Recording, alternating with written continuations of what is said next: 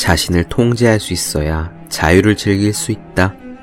영국 소설가 버지니아 울프의 말입니다. 여러분이 학생이고 사실 공부에 별다른 재미를 느끼지 못한다 하더라도 저는 이렇게 조언하고 싶습니다. 시험을 치르게 되거든 이왕이면 잘 보라. 여러분이 학생이고 솔직히 숙제를 하는 것이 괴롭다고 하더라도 저는 이렇게 조언하고 싶습니다. 어차피 해야 하는 숙제거든 이왕이면 잘 해라. 학창 시절에는 시험을 잘 보는 것이 유리합니다. 숙제를 문제없이 해가는 것도 유리합니다. 비록 놀고 싶어서 좀이 쑤시는 공부하고는 담을 쌓은 학생일지라도 마찬가지입니다. 그 이유는 간단합니다. 모범생들이 이미 깨달은 비밀 한 가지가 있기 때문이죠. 바로 알아서 잘하는 학생에게는 아무도 잔소리를 하지 않는다라는 사실입니다. 마음껏 놀고 싶은 사람은 우선 집중해서 공부부터 해놓는 것이 현명합니다. 학생은 공부하는 사람이지요. 공부는 학생에게 해야 할 일입니다. 잔소리는 부모님과 선생님의 제재라고 볼 수도 있습니다. 아직 학창 시절의 울타리 안에 있는 학생에게는 그것이 곧 세상의 제재나 마찬가지입니다. 해야 할 일을 다하지 않으면 세상은 제재를 가합니다. 공부하고 노력하는 사람만이 세상의 제재 앞에서 자유로울 수 있습니다. 썩 유쾌한 일은 아니지만 틀림없이 그렇습니다. 세상의 잔소리에 끌려다니고 싶지 않거든 길게 변명하지 마십시오. 가장 짧은 대답으로 응하기 바랍니다. 바로 노력 말입니다. 365공 비타민 세상에서 가장 짧은 대답의 한 대목으로 시작합니다.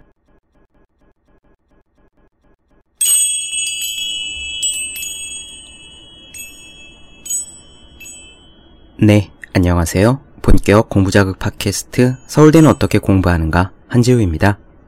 오늘은 오랜만에 돌아온 리추얼의 시간입니다. 일상의 보통의 시간을 가장 빛나는 순간으로 만드는 법. 하루를 종교적 의례처럼 여기는 엄격한 태도, 반복적인 행위, 그런 리추얼들로 채우는 법.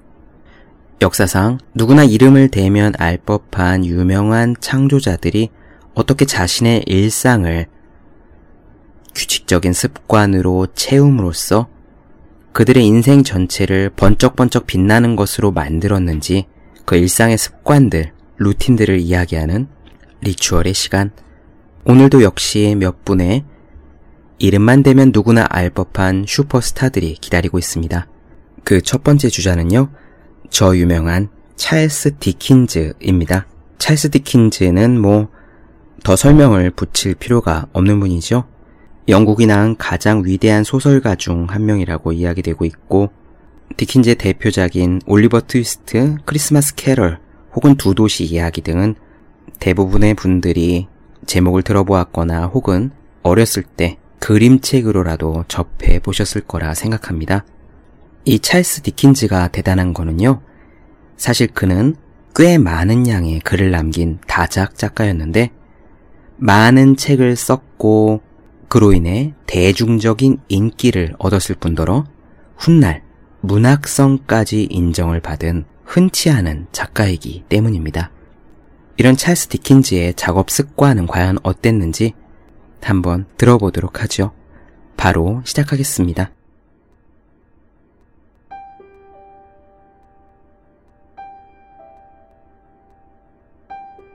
찰스 디킨즈는 15편의 장편을 썼고 그중 10편이 800페이지가 넘는데 이렇게 많은 글들, 단편소설, 수필, 편지와 희곡을 쓴 작가였지만 일정한 조건이 갖추어지지 않으면 글을 쓰지 못했다.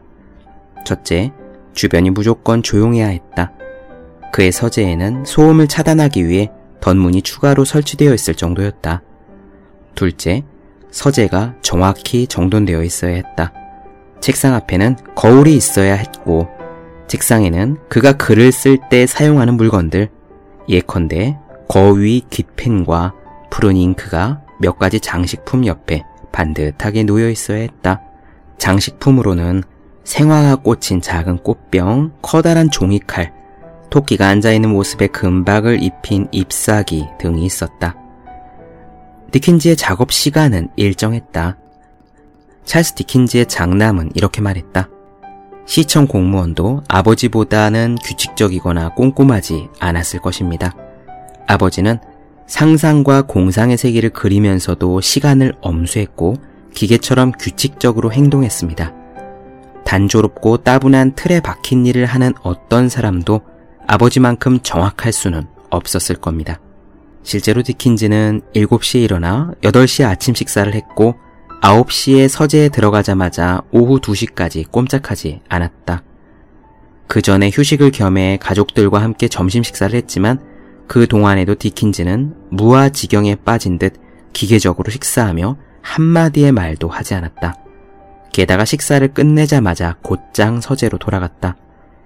평일에는 이런 식으로 작업하며 2천 단어를 썼고 때로 상상력의 날개가 더해지는 날에는 그보다 두 배나 많은 양을 쓰기도 했다. 하지만 한 글자도 쓰지 못하는 날도 있었다. 그런 날에도 디킨즈는 예외 없이 작업 시간을 준수했는데 멍하니 창밖을 내다보며 시간을 보냈다. 정각 2시 디킨즈는 서재에서 나와 시골길이나 런던 시내를 정확히 3시간 동안 산책하며 소설의 줄거리를 구상했다. 디킨즈 자신의 말을 빌리면 내가 표현할 그림들을 찾아다녔다 라고 한다. 하지만 디킨즈는 밤에는 철저히 휴식을 취했다. 6시에 저녁 식사를 한 후 가족이나 친구들과 시간을 보냈고 자정에야 잠자리에 들었다. 네, 우리의 찰스 디킨즈 이렇게 많은 약의 책을 써냈고 엄청난 인기를 얻었고 게다가 문학성이라는 두 마리 토끼까지 한꺼번에 잡은 우리 디킨즈는 사실 그의 작업 시간이 이렇게 철저하고 규칙적이며 꼼꼼했다는 사실을 알 수 있습니다. 뭐, 지금까지 말씀드린 리추얼에 나오는 여러 창의적인 사람들과 비슷하죠? 이 글로 보면 디킨즈의 일상은 크게 두 가지로 이루어져 있는데 아침에 일어나서 집중해서 글을 쓰는 시간과 오후에 3시간 정도 산책하는 시간으로 나뉘어져 있습니다. 그러니까 디킨즈는 오후에 산책하면서 줄거리를 구상하고 아침에 일어나서 집중하여 그 줄거리를 글로 썼다는 것이 되겠는데요. 이 글에서 다루어지지 않은 디킨즈의 재미난 일상의 한 가지가 더 있습니다. 뭐냐면요. 디킨즈가 지금 여기서 어마어마하게 에너지가 많은 사람이라고 했는데 그는 사실 홍보의 대가이기도 했던 겁니다. 즉, 마케팅의 귀재라는 거죠. 그는 자신이 지은 책을 팔러 다니기 위해서 당시 유럽을 떠돌며 책을 읽어주고 돌아다녔습니다. 그리고 책을 읽을 때 어찌나 연기를 잘했든지 사람들이 감탄을 금치 못했다고 해요. 물론 그 연기를 잘하기 위해 집중적으로 트레이닝을 했음은 물론입니다. 이 부분은 아마 처음 들으시는 분들 제법 있으리라 생각되는데요. 알베르토 망구엘이 지은 어마어마한 책 독서의 역사의 한 부분에 보면 당시 디킨즈가 이렇게 책을 읽어주고 다니면서 어떤 반응을 얻었는지 알 수 있는 이야기가 생생하게 실려 있습니다. 그 부분 좀 같이 나눠 드릴게요. 유럽 전역에 걸쳐 19세기는 작가 낭독회의 황금기였다. 영국의 스타는 찰스 디킨즈였다. 항상 연출에 관심을 잃지 않았던 디킨스는 자신의 작품을 낭독하는데도 배우적인 소질을 유감없이 발휘했다.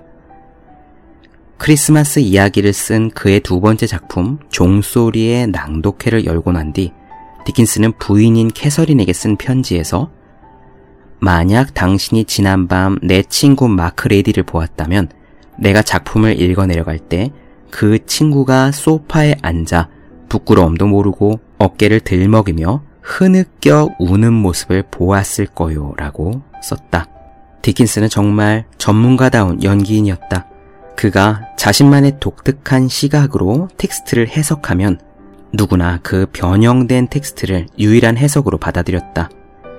그가 벌였던 그 유명한 낭독회 여행을 보면 이런 점이 더욱 명백해진다.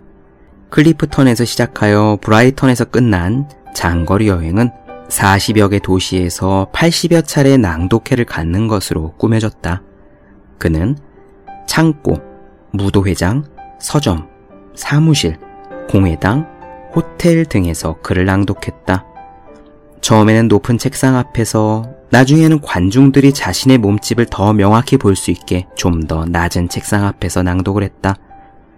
그는 자신의 이야기 한 편을 듣기 위해 모인 청중들도 자기 친구들이 그 작품에서 받았던 인상을 그대로 받았으면 하는 간절한 바람을 갖고 있었다. 물론 청중들은 디킨스가 바라던 대로 반응했다. 어떤 남자는 부끄러운 줄도 모르고 흐느끼다가 나중에 두 손으로 얼굴을 감싼 채 자기 앞에 놓인 의자의 등받이 위로 쓰러져 격한 감정에 몸을 맡겼다. 이런 결과는 물론 고된 훈련 끝에 얻어진 것이었다. 디킨스는 한 작품의 낭독과 몸짓을 연습하느라 적어도 2개월 이상의 시간을 들였다. 그는 글을 낭독할 때 자신이 어떤 반응을 비춰야 하는지도 궁리하고 있었다. 이런 낭독 여행을 위해 그 자신이 직접 편집한 사본이 있었는데 이런 낭독용 책의 여백에는 자신이 내야 할 목소리를 기억하기 위해서 이런 단어들이 메모되어 있었다.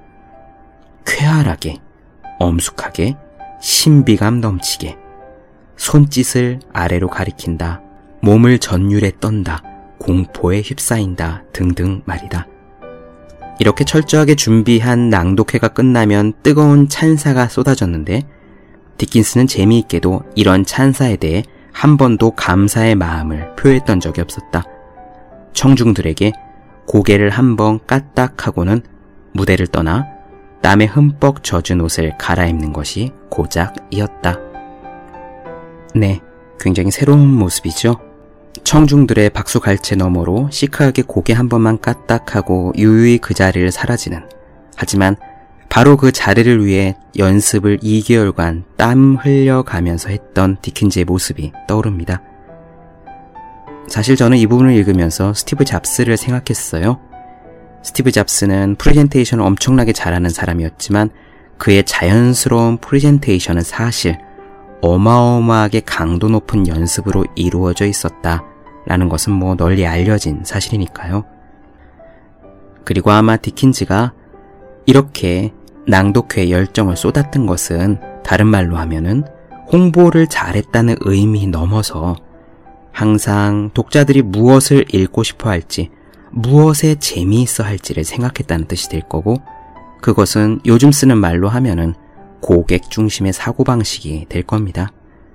바로 이런 그의 문제의식이 대중성과 문학성을 한꺼번에 잡은 그런 결과를 낳았겠죠.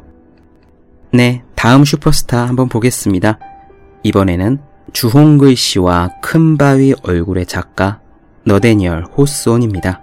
그런데 이렇게 위대한 작품을 남긴 호손도 사실은 그다지 유명하지 못했던 시절이 있었으며 훈련을 통해서 거장으로 거듭났다는 사실이 이 글에 적혀 있습니다. 바로 이어갈게요. 1825년 보든 대학교를 졸업한 후 너데니얼 호소는 고향인 메사추세츠의 세일럼으로 돌아가 엄격한 시간표에 따라 혼자서 문학 훈련을 시작했다. 하루의 대부분을 자기 방에 틀어박혀 엄청난 양의 책을 읽고 많은 글을 썼지만 대부분 성에 차지 않아 찢어버렸다. 그랬던 1825년부터 마침내 단편집을 발표한 1837년까지 무려 12년간의 기간을 호소는 은둔의 시대라고 부르곤 했다. 한 문학평론가는 당시 호손의 일상을 다음과 같이 설명한다. 시간이 지나자 호소는 가을과 겨울에는 언제나 똑같이 하루를 보내기 시작했다. 매일 아침 정오의 식사 시간이 될 때까지 글을 쓰거나 책을 읽었다. 때로는 블라인드 틈새로 들어오는 햇살을 멍하니 바라보거나 몽상에 빠졌고 반대편 벽까지 느릿느릿 걷곤 했다. 해가 저물면 멀리까지 산책을 나갔고 저녁 늦게야 돌아와서 빵과 걸쭉하게 탄 코코아를 곁들여 먹었다. 하지만 1842년 결혼을 한 후에 호손의 생활 방식은 자기 중심적인 태도에서 벗어날 수밖에 없었다. 그럼에도 불구하고 그는 글을 쓰기 위해 자기만의 시간을 최소한 하루에 서너 시간씩 가졌다. 호소는 한 편집자에게 보낸 편지에서 이렇게 말했다. 나의 의지와는 상관없이 매일 아침 나는 종교적 계율을 지키듯 세상과 담을 쌓고 점심 식사를 할 때까지 혼자만의 시간을 갖습니다. 이렇게 호소는 결혼 후에도 서재에 틀어박혀 아침부터 이른 오후까지 자기만의 시간을 즐기다가 오후 2시경에 아내와 함께 점심 식사를 했다. 1시간가량의 점심 식사를 끝내고 나서는 일을 보거나 아내와 함께 차를 마셨으며 아내에게 하루에 한두 시간 정도 자신이 쓴 글을 소리내어 읽어주기도 했다. 네. 이 호손의 일상에서 핵심은 바로 이 부분이 아닌가 합니다. 내 의지와는 상관없이 매일 종교적 계율을 지키듯 세상과 담을 쌓고 혼자만의 시간을 가졌다. 사실 종교를 가지신 분들은 어느 종교이냐를 막론하고 수행이라는 것이 있을 겁니다. 꼭 단어 자체는 수행이 아닐지라도요. 기도든 금식이든 절을 하는 것이든 묵상이든 또 이런 수행들을 열심히 하는 분들은 이른 새벽에 하시기도 하죠. 즉, 매일 일정 시간을 떼어서 이런 수행 활동에 집중하시는 겁니다. 그리고 이렇게 열심히 수행하시는 분들은 어느 분들이나 다 아시죠? 수행을 하면 우리 자신이 조금 더 나은 사람이 되고 그를 통해서 더 나은 삶을 산다는 기분을 느끼신다고요? 하지만 이런 수행은 일상 속에서도 가능하다고 생각합니다. 또한 일상 속에서 할 수 있어야 좋은 수행이기도 할 거예요. 이를테면 밤에는 명상을 하고 음식 드시는 거는 굉장히 철저히 지키면서 아이들에게는 변함없이 화를 낸다던가 운전 중에 욕설하는 습관을 고치지 못한다던가 공부하기 싫을 때마다 조금도 참지 못하고 엉덩이를 떼면은 그런 것은 수행이 아닐 겁니다.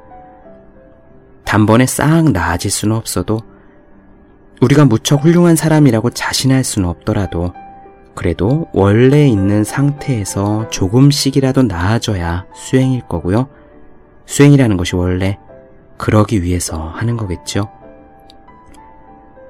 나쁜 짓이라면 한 번이라도 덜 할 수 있어야 수행입니다. 이렇게 생각해 보면 어떨까요? 노력하는 시간을 규칙적으로 갖는 것 자체가 수행이다.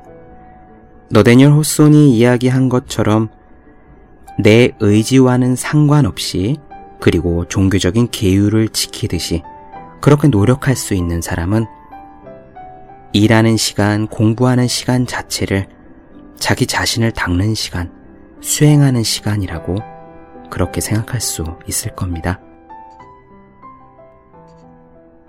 네. 오늘은 한 분의 이야기만 더 보고 가도록 하죠. 이번에는 헨리 밀러라는 소설가입니다. 미국의 소설가인데 대표작으로는 북회기선과 남회기선 등이 있습니다. 제가 이 헨리 밀러의 일상을 구태여 꼽은 이유는요. 이분은 사실 그 대표작들이 굉장히 성적으로 자유분방한 이야기가 실려있는 그런 스타일의 작가인데요. 그렇게 자유분방한 내용들이 담겨 있더라도 그런 내용을 써내려간 바로 그 소설가는 창조적인 리듬을 만들기 위해서 아주 규칙적으로 살았다는 사실을 지적해드리기 위해서입니다. 헨리 밀러에 대한 이야기 읽어드리는 것으로 오늘 리추얼 시간 마치겠습니다. 계속 이어갈게요. 젊은 시절 밀러는 주로 자정부터 새벽까지 글을 썼지만 결국 자신이 아침형 인간이라는 것을 깨닫고 그 습관을 바꾸었다. 1930년대 초 파리에 살면서 밀러는 글 쓰는 시간을 바꾸어 아침 식사 후부터 점심 식사 전까지 글쓰기에 몰두했다. 점심 식사 후에 잠깐 낮잠을 즐긴 것 이외에는 오후 내내에도 글을 썼고 때로는 밤까지 작업이 이어졌다. 그는 실제로 한 인터뷰 어딘가에서 이야기 창고가 고갈된다는 말을 믿지 않는다라고 말했으며 창조적인 리듬을 만들기 위해서는 규칙적인 작업 시간을 만드는 것이 무엇보다 중요하다고 강조했다. 그는 이렇게 덧붙였다. 진정한 통찰의 순간들을 꾸준히 유지하기 위해서는 철저하게 절제해야 합니다. 절제된 삶을 살아야 합니다.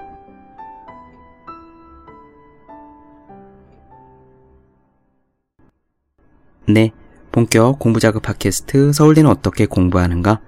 오늘은 리추얼에 나오는 찰스 디킨즈, 너대니얼 호손, 그리고 헨리 밀러의 이야기를 나눠드렸습니다.